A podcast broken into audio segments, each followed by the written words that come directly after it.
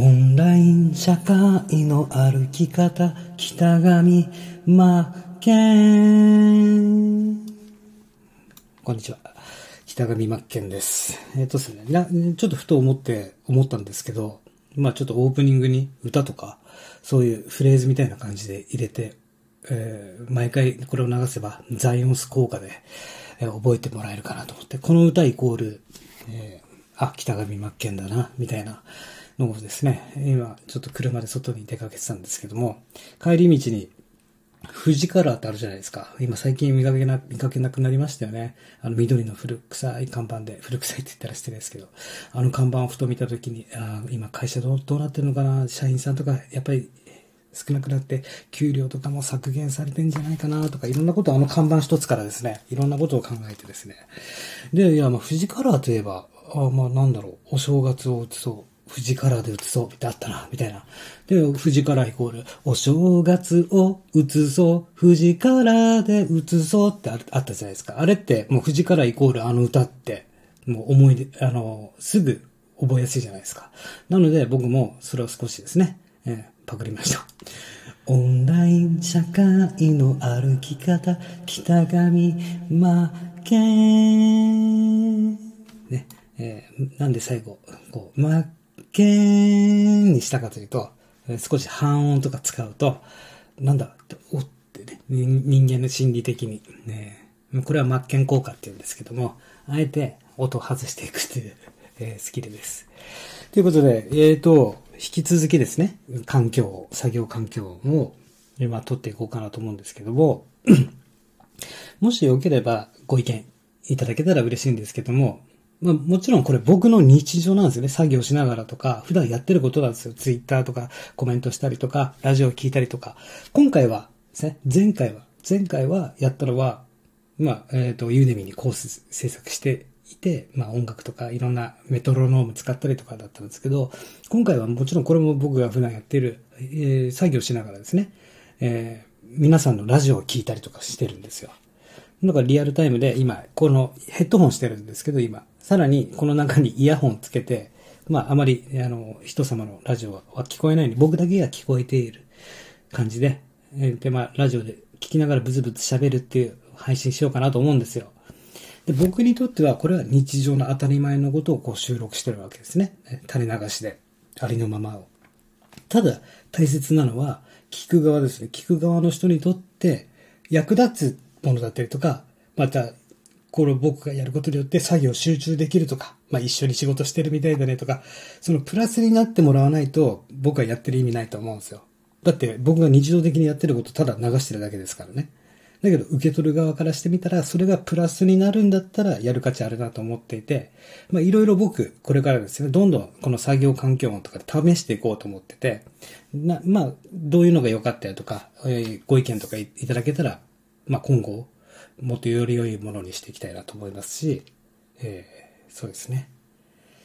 ただですね、やっぱり時間って貴重ですから、ね、僕多分1時間、スタイフって1時間までしかアップロードできないんで、この1時間の中でやれることをやっていこうと思うんですけども、やっぱり理想は、ラジオの理想っていうのはですよ。5分から10分ぐらいが一番理想だと思うんですよ。だから僕のこの今やってるラジオ配信っていうのは、あくまでも、環境音を聞いて集中する。少しでも前に進んでほしい。集中できる環境。その時に、聞くものがなかったりとかした時に役立てていただけたらいいかなと思います。なので、ちょっと BGM かなんかかけましょうかね。それか、もっとですね。そうですね。BGM で行くとしたら、僕は作業しながらやります。雨の音行きますか。ね、雨の音。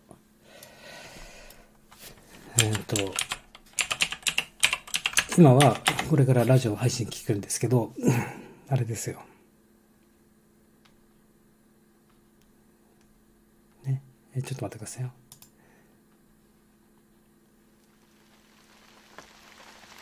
こんな感じで水の音いきますか。この方がいいな。こんな感じ。僕は普通に作業しますよ。ユーデミー今コース登録とかしてて、その傍らでラジオを聞くという配信で。で、ちょっとブツブツ喋りながらやりますね。で、この音に、そうですね。眠くなっても仕方がないですからね。うん。眠くなっても仕方がないんで、なるべくですね。うん。あ、ちょっと小さめの BGM にして。ね、こんな感じで。あ、ごめんなさい、ピコッつって。じゃあ僕はさらに、イヤホンつけます。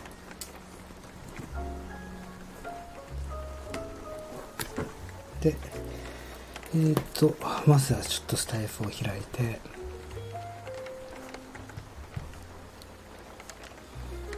そうですね。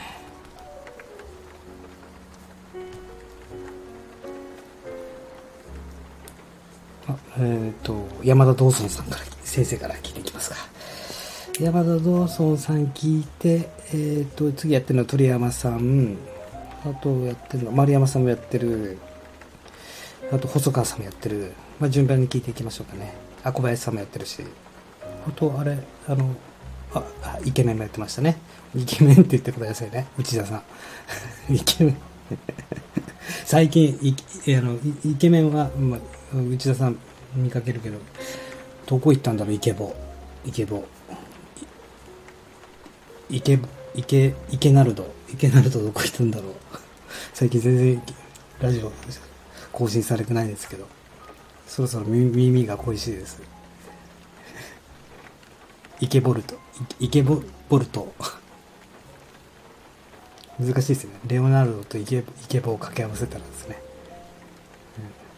イケナルドになってしまいますね。あとは、先生、吉野先生。やってないかな。あ、川口先生もやってますね。なんかこれちょっと片っ端から聞いてきますからね。まずちょっと、ドーソンさんのラジオは本質の部分、本当に面白いですよね。面白いっていうか、本当に勉強になるなっていうか、本質の部分をすごくついてくるから、お、なるほどね。確かに。うん。わかるっていうのがありますよね。ちょっとイヤホン、ヘッドホンを中にします。ごめんなさい。ちょっとここ編集しよう。後でこの部分編集します。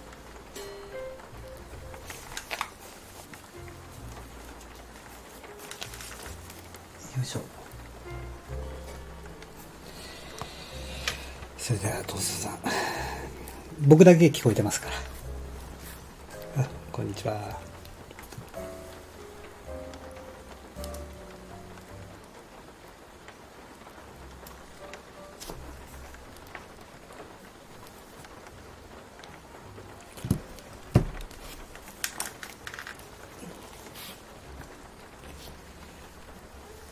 じゃあ作業しながらですね、音声メディアが普及した背景。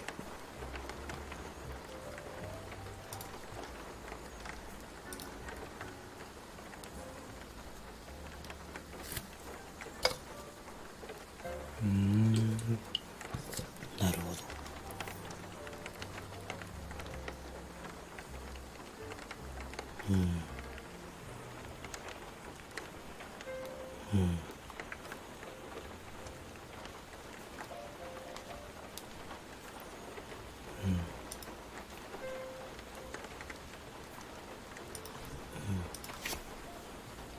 はいはい。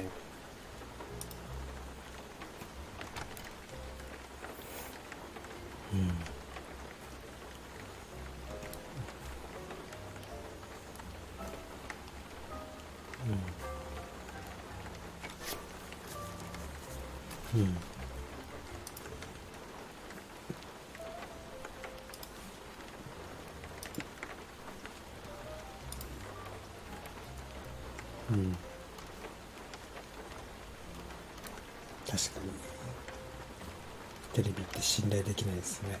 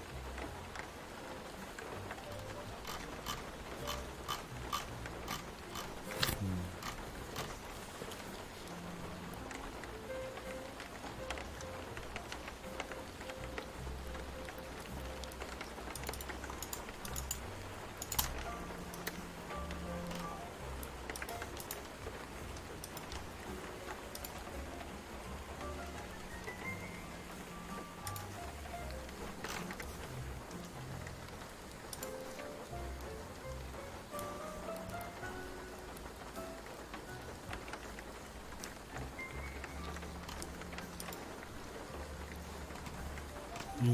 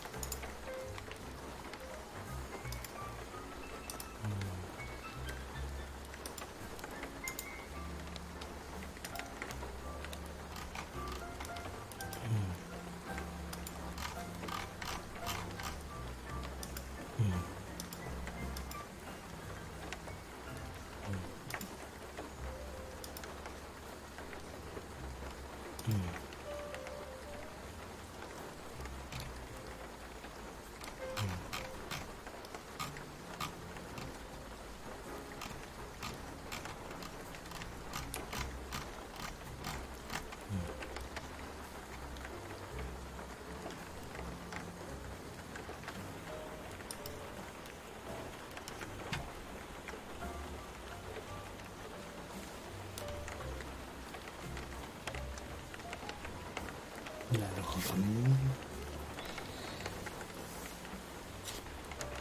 Google は古い。Google 検索する人がいなくなった。確かにそうですね。僕もニュースなんて Twitter で見るし、インスタとか使っても、そうですよね。もう Google としたら、何かを、新しい言葉を知るとか、辞書代わりですよね。何か物を探すってなった時ってもう Google 検索しないですよね。Google は古い。まさに。タグるなるほど。タグる。タグで調べる。タグる。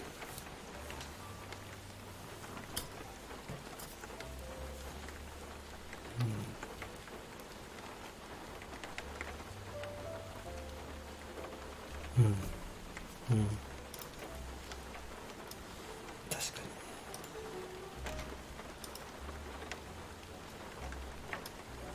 に。そうですね。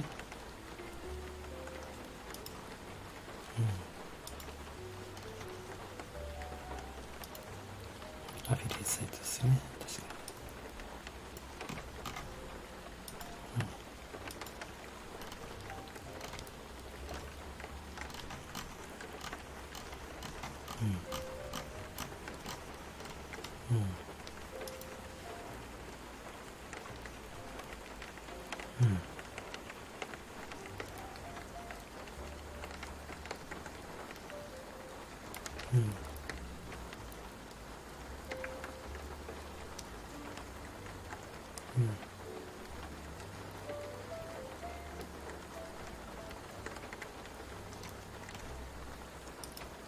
そうですね。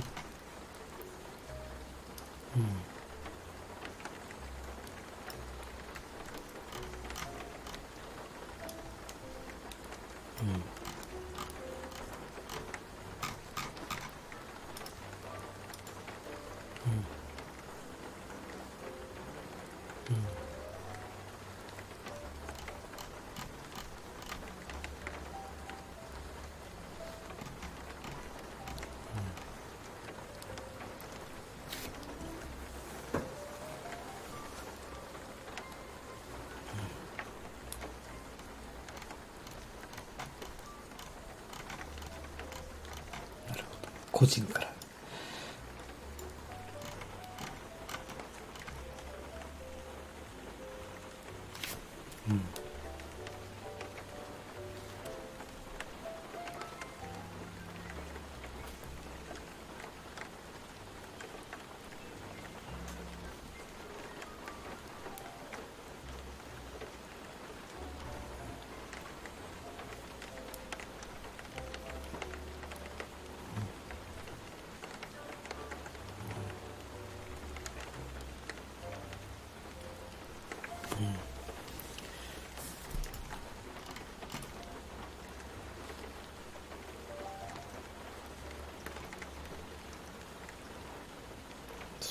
YouTube も今じゃもうコンプラがきついですもんね。面白いないですよね。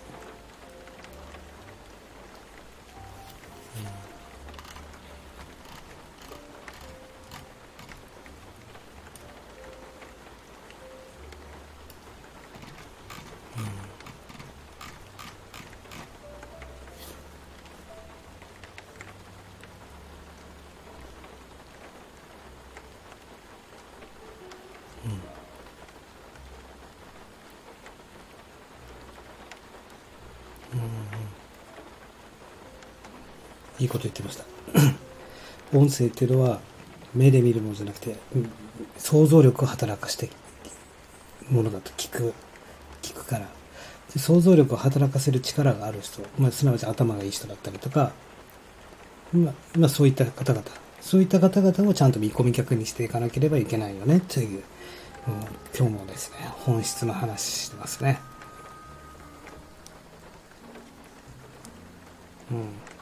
本当ですね。だから音声好きな人ととことんつながりまくると。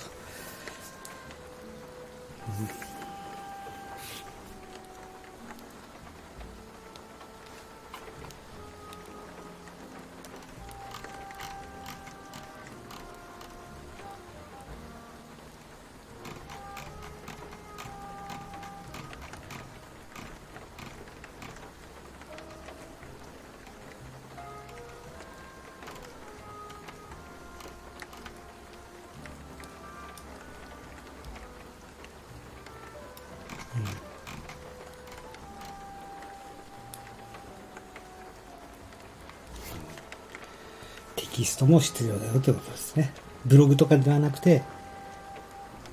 時間がない人のためにもパッと見る、流し読みできるように最低限のというか、ある程度のテキストという媒体は必要だよということですね。そんながっつりじゃなくていいということですよね。すごくそれわかるんですよ、僕も。やっぱり欲しい人の情報というのは、どんなにね、文章が羅列してようが揃ってないだろうが見ちゃいますもんね、時間ない時とか。なので僕もこれはユーデミのコース作りに生かそうと思ってて、見て覚えたい人だけど、セクション作ったりとかですね、資料だけそこに置いといてとか、見て学ぶ人よみたいな。だから常に資料ダウンロードできるよりもしとこうと思うし、見るし、動画とかで学ぶ環境にない時とかだけど、あれ見ときたいな、そういう人向けにやっぱりそういうのも用意しとかなきゃいけないなと思うんですけど、ただ僕が考えるのは、達成率とか受講達成率とか見てると、なかなか 100%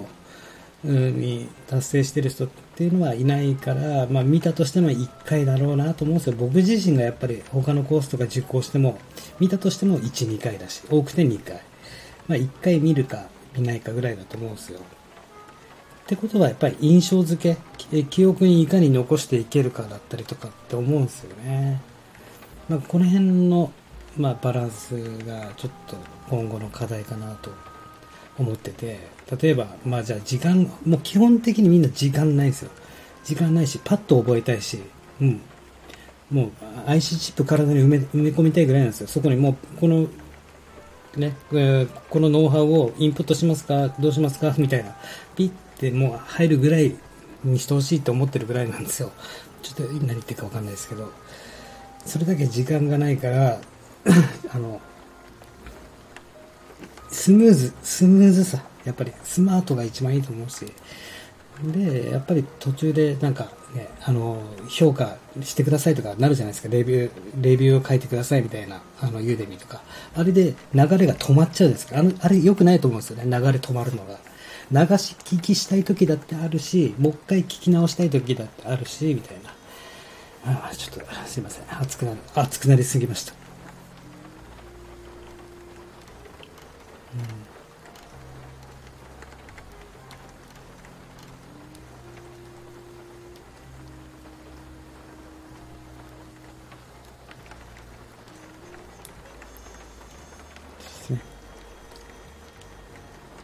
ブランディング力だと、自分の信頼を高める行動をしていかないと。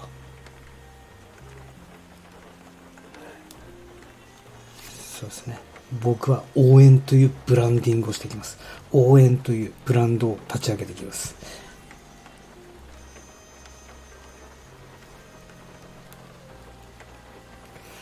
そしていつか僕は栄養ドリンクをオリジナルで作ります。マッケンエールっていう、ニンニクたっぷり、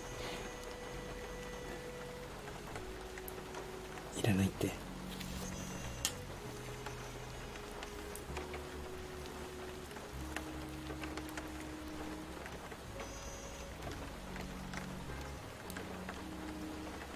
見た目気にする必要ないですからね。すっぴんでもいいですよ、女性は。男性もね、髪ボサボサでいいと。確かに。まあ、ちなみに僕は今日はちゃんとしてますよ。髪もワックスつけて、もうここの、いくら誰にも見られない、ね、自宅で仕事しているからといって、僕はですね、ちゃんと服を着てますし、イメージ的なパンイチって思われてるかもしれないんですけども、ちゃんとしっかり髪を、セットしてますしね。まあ、さすがにスーツは着てないんですけど、さすがにそこまではぶっ飛べないんですが、ちゃんと靴下も履いてますし、この聖地、デスクっていう僕にとっての職場ですから、ここに向き合うときはちゃんとしてます。すいません。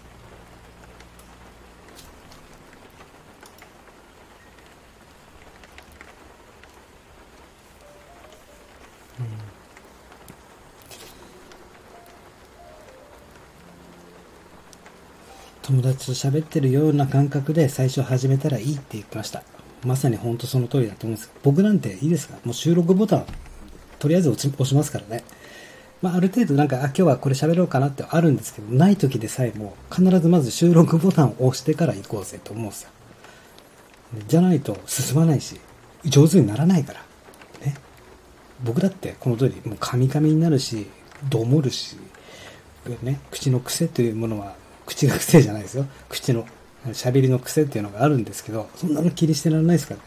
やればやるだけ、この、上手になるって僕も信じてるし、それは体感してるし。ね。もう、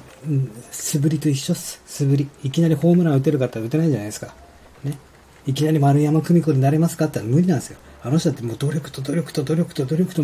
その努力を積み重ねてあそこまで登り詰めるんですから。最初から上手い人なんていないんですよ。ね、いきなり丸山久美子になれてたって無理じゃないですか。寝起きぐらいじゃないですか、真似できるのなんて。寝起き配信ぐらいじゃないですか。だから、まず日常のこと、とにかく収録ボタンを押すっていうのがいいと思いますよ。はい。ということでですね、まあちょっと今日は、ラジオ聞きながら、ちょっと一旦、僕はですね、じゃあこのまま収録しようかなと思います。収録。次ちょっと一回収録してから、ですね、このまま繋いだまま収録しますから、収録してからまた次はですね、鳥山さんのラジオ聞こうかなと思って、缶コーヒーをこぼしましたけど、収録しようかなと思っておりますんでね、ちょっと待ってくださいよ。マイクです。あ、また外で工事やってるからうるさいから、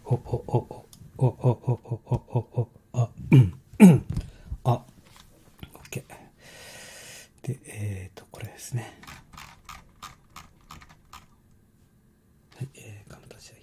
いて、このまま収録入っちゃいます。って感じで、もう、やってることはありのまま伝えてますからね、僕。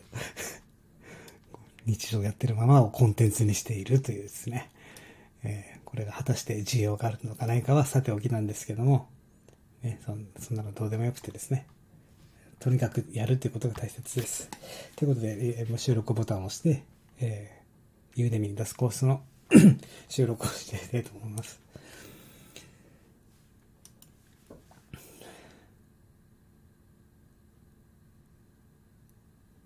はい、北上真剣です。それではですね、このレクチャーでは、時間がない人のためにですね、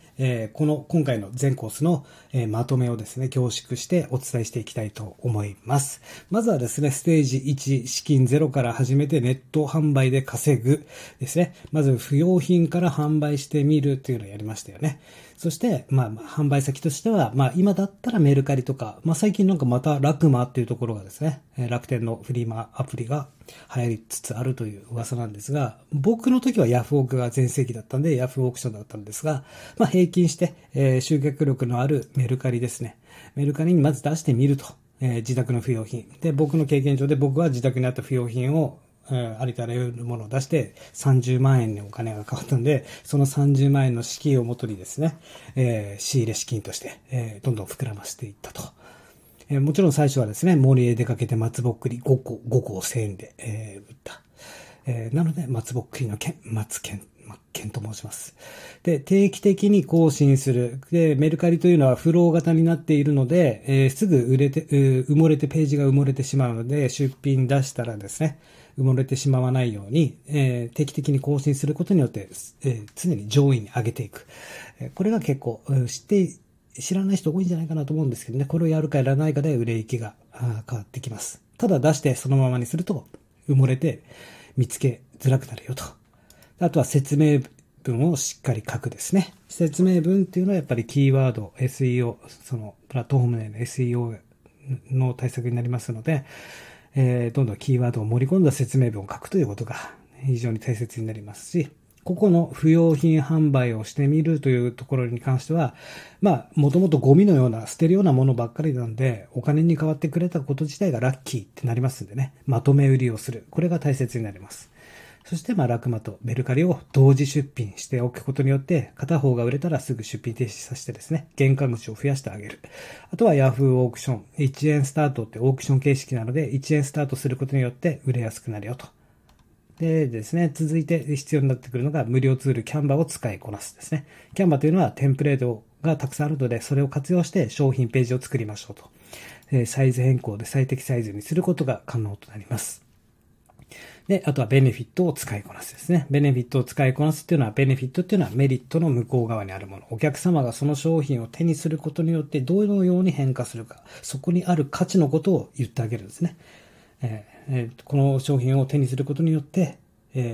お客様がどう変わっていくか、メリットの向こう側にあるものですね。その人がそれを手にすることで得られる未来をこちら側、僕たち提供者は提示してあげるということが大事になってくるよと。例えばですけどもね、レディースワンピースのがあったとします。着るワンピースですね。その花柄のワンピースだとしますね。鮮やかな花柄のワンピース。鮮やかな花柄のワンピースなので、それを着ることによって心が元気になるとか、外へ出かけたくなるとか、外へ出かけることによってどうなるかというと、いろんな人とのつながりができるとか、自分に自信が湧くとか、その商品を手にすることによってどうやって変化していくか、ここをピンポイントに当てて商品説明文に載せてあげるということが大切だよということです。で、続いてですね、撮影時にグリッド線を活用するですね。グリッド線、iPhone にもね、ついてますし、カメラの基本です。このグリッド線というのを活用しましょうねというお話をさせていただきました。iPhone の設定からですね、できますので、ぜひ試してみてください。で、価格設定の方ですね。価格設定に関しては、ライバルよりも1円で安く出品する。プラットフォームよりライバルの値段は違うんだよと。いろいろですね、検索をかけて、他のプラットフォームでも価格がどのようになっているのかを調べて。そして、ポイントは、ライバルがいたとして、じゃあ、ライバルで価格が決まってるとするじゃないですか。ライバルが2000円で出したら、こっちも2000円で出したいんですよ。で、こっち側が例えば2000円で売ってるものを、ライバルが2000円で売ってるものを、こちら側が1500円とかで出したら、ライバルも下げてくるわけなんですね。おのずと。じゃあどうするかというと、ライバルが寝てそうな時間、まあ、すなわち夜中とかにですね、夜中に、ライバルが2000円で出してる商品、こっちも同じ商品扱ってて、2000円で普段昼間は出してるんですけど、ライバルが寝てるなって時に1500円とかでしといて、夜中のお客さんを、買われるようにしておくっていうか、買いやすいようにしておく。その時に売ってしまうっていう。これはちょっと、プチノウハウなんですけどね。で、あとはタイトルやキーワード。ライバルや類似品のキーワードやタイトルを集めるっていうことが非常に大切になるよというお話をさせていただきました。まあ、ライバルのですね、商品説明文からとか、商品タイトルとかからキーワードをまず、どんどんかき集めておきましょうと。そして、ご自身、自分の商品説明文にキーワードを盛り込んでいくと。あとは梱包材料を揃えるですね。まあ、ホームセンターから買うのが一番手っ取り早いですし、Qoo10 とかアリエキスプレスっていう海外の安い卸サイトから買ってもですね、到着までに2週間から1ヶ月とかかかるので、梱包材料とかはですね、近くのホームセンターで買うのが一番効率いいですよというお話でした。で、中身が見える袋と見えない袋を用意しておくといいでしょうと。で、発送方法や出荷日数に関しては、売上総裁、メルカリ便を使うといいですよと。で、出荷日数に関しては早い設定の方がいいです。で、商品説明文ですね。自分なりの型を決めましょうと。もう型を作っちゃいましょう。テンプレートを使い回すということですね。例題としては、商品タイトル、挨拶、商品の特徴、こんな人におすすめですとか、あとは利用シーン、商品への思い、仕様やサイズ詳細、キーワードとか、もう型を作ってしまうと。これを毎回使い回してコピー&ペーストしてしまえば、効率いいですよねというお話です。で、アリエキスプレスで買い物ですね。ハンドメイドをされている方なんかはアリエキスプレスとか格安のですね、海外サイトから、材料を仕入れたりするのも便利かなと思います。で、不要品をここまでに来たですね、このロードマップで来てここまで来ると、不要品を販売していくらか資金を手元に発生すると思うんですよ。出来上がると思うんですね。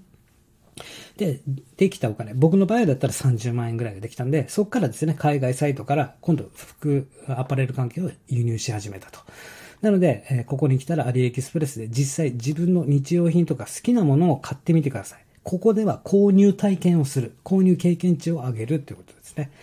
で、到着までの日数をしっかり把握しておきましょう。どれぐらいで届くのか。そして、海外サイトで出している出品者の評価を見たりすると。で、同じ商品を出品している他にもですね、セラーって言って出品者がいるので、安い方とか評価が高い方のセラーから買うと一番いいですよと。で、いざメルカリ用テスト仕入れとしては、テスト販売というのは1個から3個が一番理想的だよと。中にはですね、不要品とか混ざってる場合、あんまりないですけど、今は、評価の悪いところから買うと、たまにですね、不要品が混ざってたりするので、テスト販売としては3個ぐらいがおすすめです。で、在庫がもし余ってたら、まとめ売りか、原価に近い価格で売るということです。テスト仕入れ3個しますよね。もしその在庫が仮に余ってしまったとしたら、それを一気にまとめて売るか、原価に近い、もう価格どんどん下げてですね、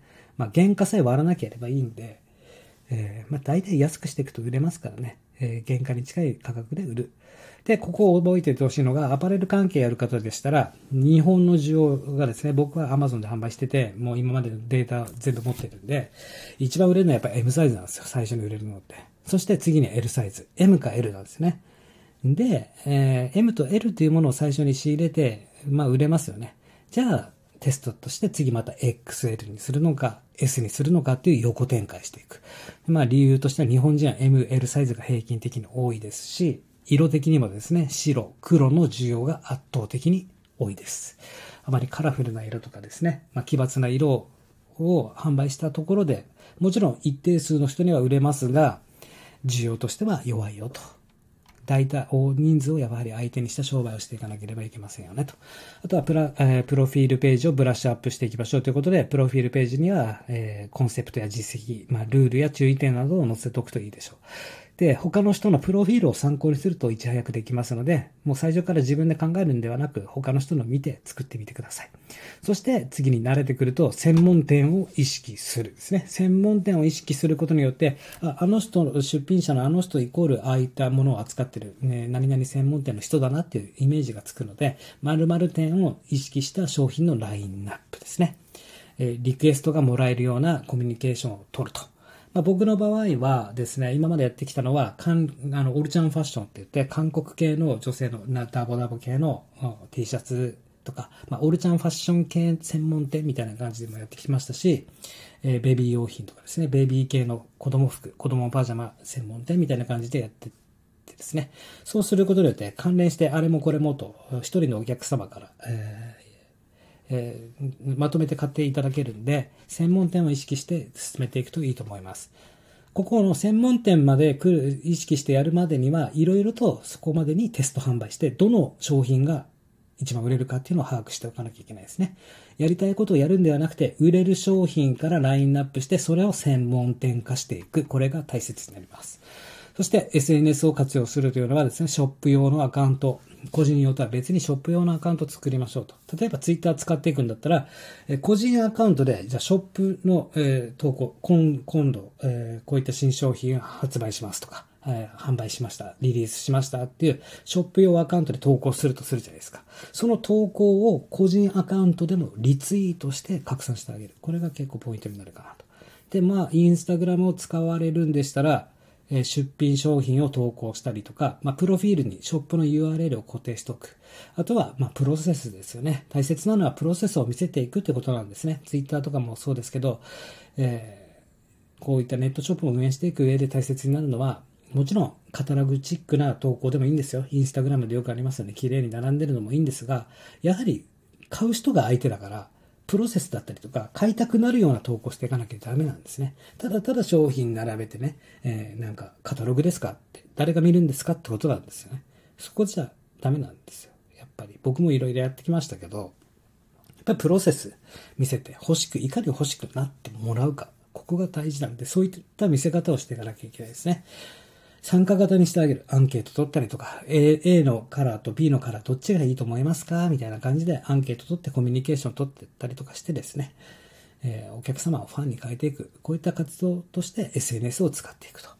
購入者と交流するということが大事になります。で、ショップカードの作成ですね。キャンバでショップカードを作成する。こちらに関しても、リピーター戦略っていうのが大切になりますし、まあ、キャンバで作れるんですよ。で、カードとかっていう、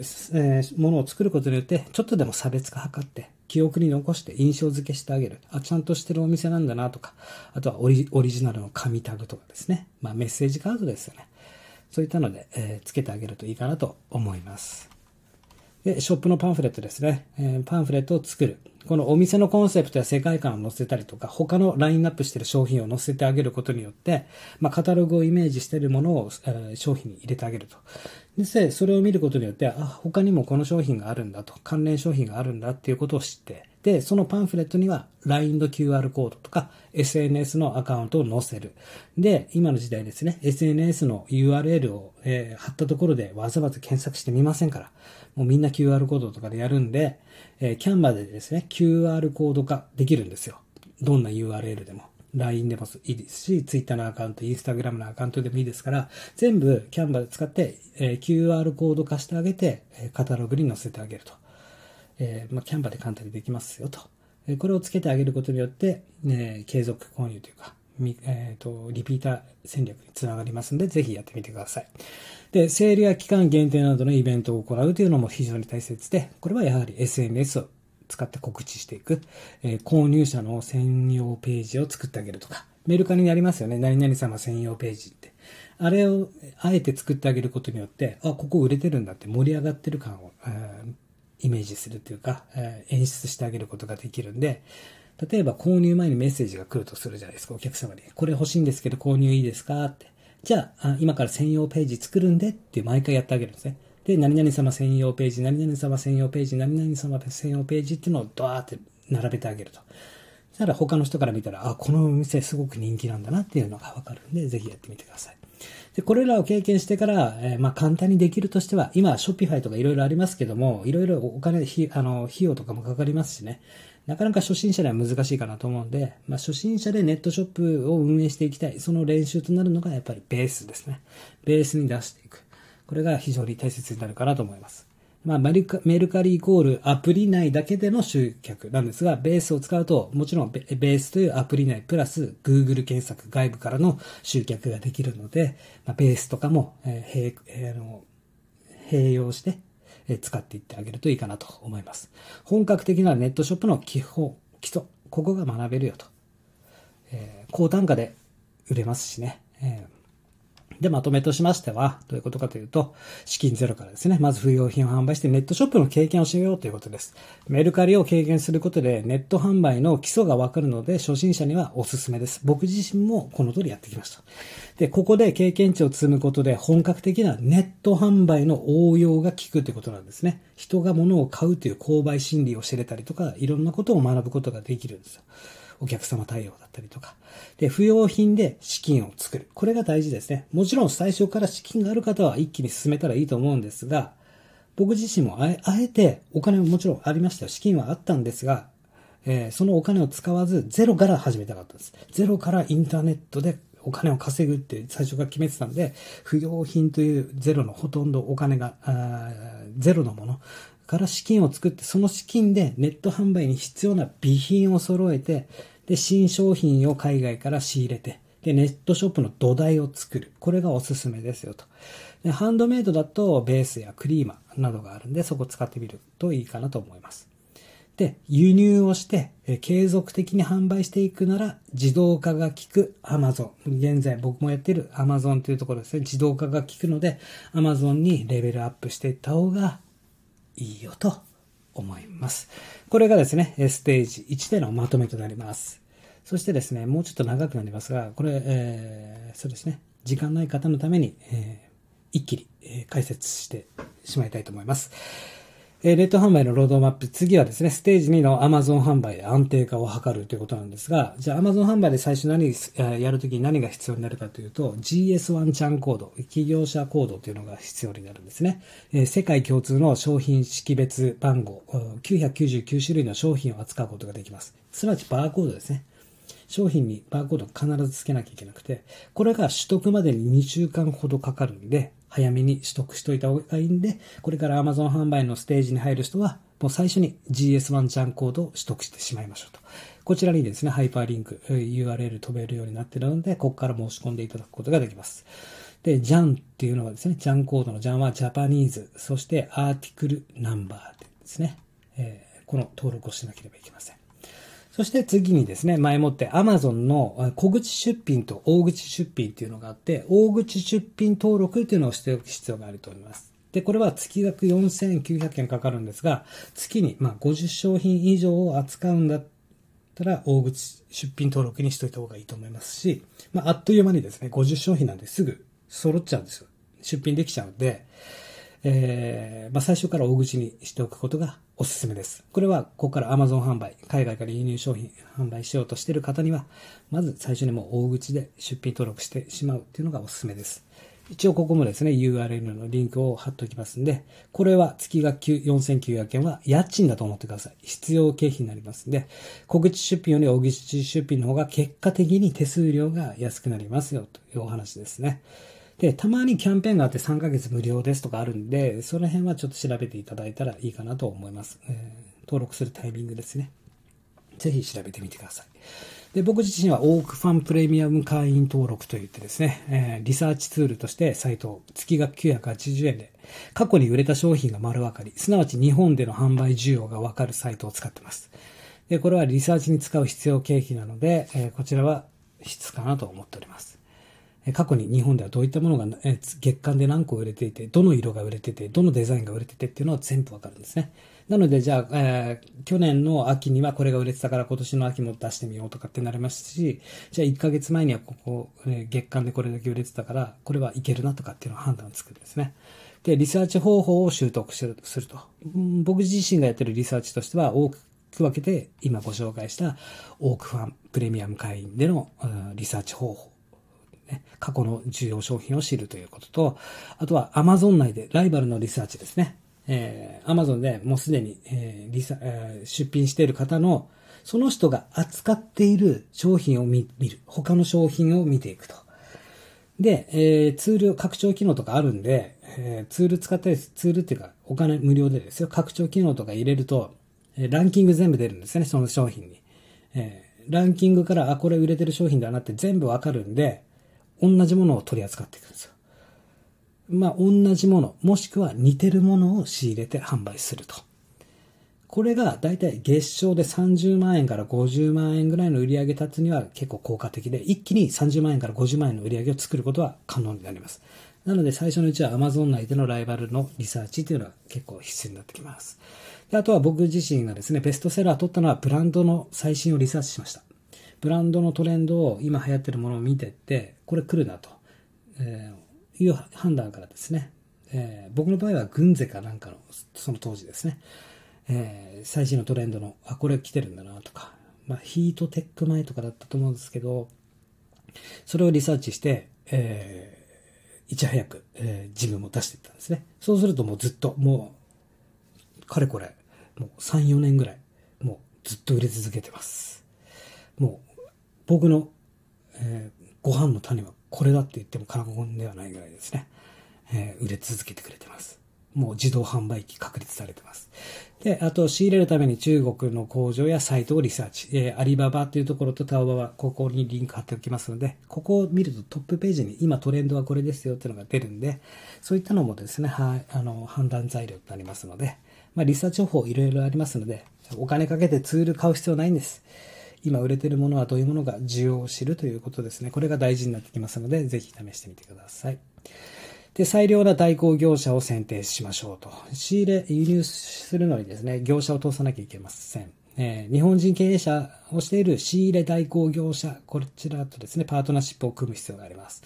で、手数料とスピード、クオリティの高い企業を選ぶといいと思ってます。で、買い付け業者であり、パートナーでもありますんでね。例えば僕の場合だとヨーロッパとか、主に中国が多いんですが、日本の企業で中国に会社もあって日本にも会社があるんですが、その中国の現地に会社、倉庫があって、そこからですね、仕入れしてくれるんですね。中国人同士の中国語はできるんで、対応してもらってます。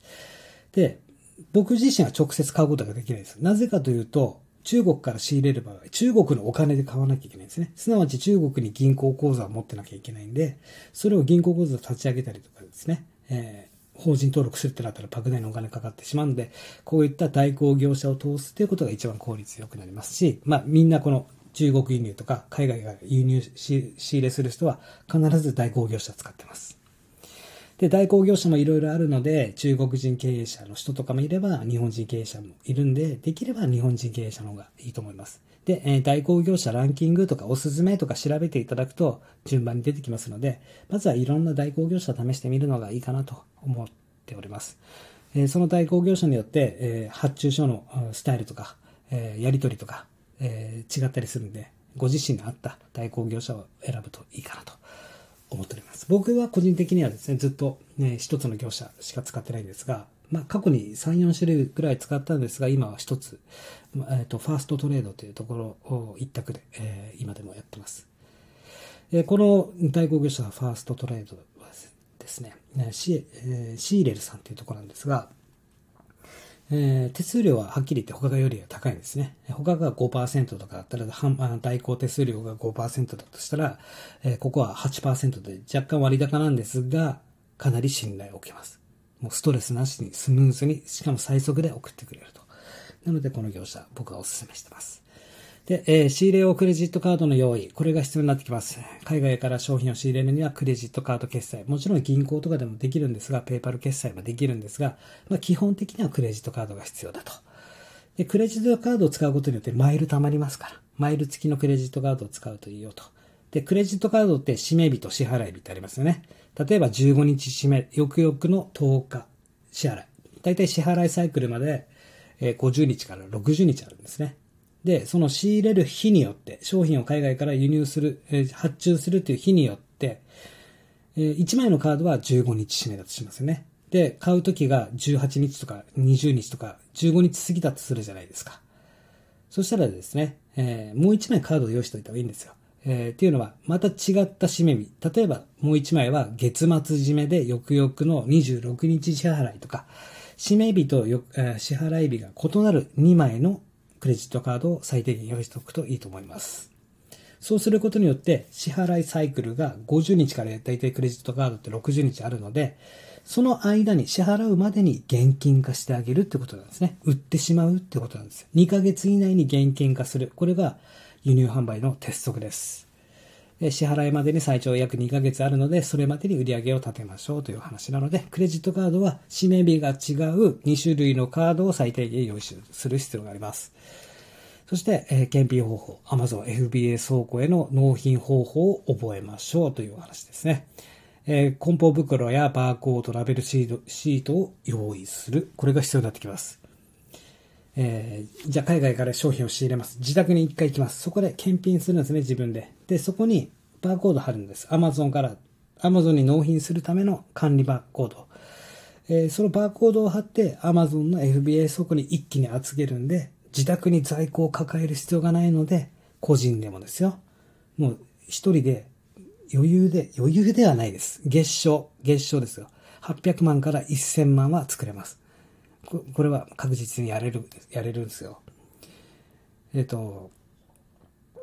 なので、これなぜ可能かというと、それは Amazon の FBA 倉庫を利用するからですね。自宅に在庫を抱えない。一人一人のお客様に発送する必要がない。FBA 倉庫に預けることによって、商品が売れたら Amazon の方でお客様対応してくれるし、勝手に発送、お客様のところまで納品してくれると。クレーム対応も全部 Amazon がしてくれますよと。まあ、手数料取られてもいいから FBA サービスを使うのがおすすめです。じゃないとやっていけませんからね。ということで、納品手続き設定を覚えるというのと、運送業者としっかり契約して、Amazon までの納品運賃を安くする。自宅に商品が届きました。バーコード貼ります。大きい段ボールにいろいろバーコード貼った商品を詰め込んで一気に Amazon に預けるんですけども、毎回その作業ってあるんですけど、その時にですね、運送業者ともう最初から契約しておいた方がいいと思います。僕は佐川、そして、郵便ゆうパックと契約してるんですが、やはり佐川が一番安いかなと。ただ佐川の荷物の扱い方はちょっとなとか思うんですが、僕の場合はアパレル関係なんで、別に箱が押しつぶされたって中身に支障がないんですけども、佐川が僕は安いかなと思って今でも使っております。で、契約することによって、口座引き落としとかもしてくれるんで、結構、資金繰りが、潤滑にいくかなと思います。で、続きまして FBA シミュレーションの使い方を覚えましょうということですね。はい、ちょっと待ってくださいね。FBA のシミュレーター、計算システムですね。これを使うことによって、利益率が 30% 以上になる価格設定をしておく必要がありますと。利益率が 30% 以上ないものはですね、なかなか赤字経営が続いてしまうので、最低限ですね。最低限というか、利益率 30% でも十分なんですけどね。他の転売されてる方とか 10% とか話聞いてても、結構もう数売らないと。もうあれですよ、何でしたっけ、薄利多売だし、もうとにかく貧乏暇なしになっちゃうんですね。なので利益率はなるべく高い、おすすめとしては 30% 以上になるように価格の設定をしましょうと。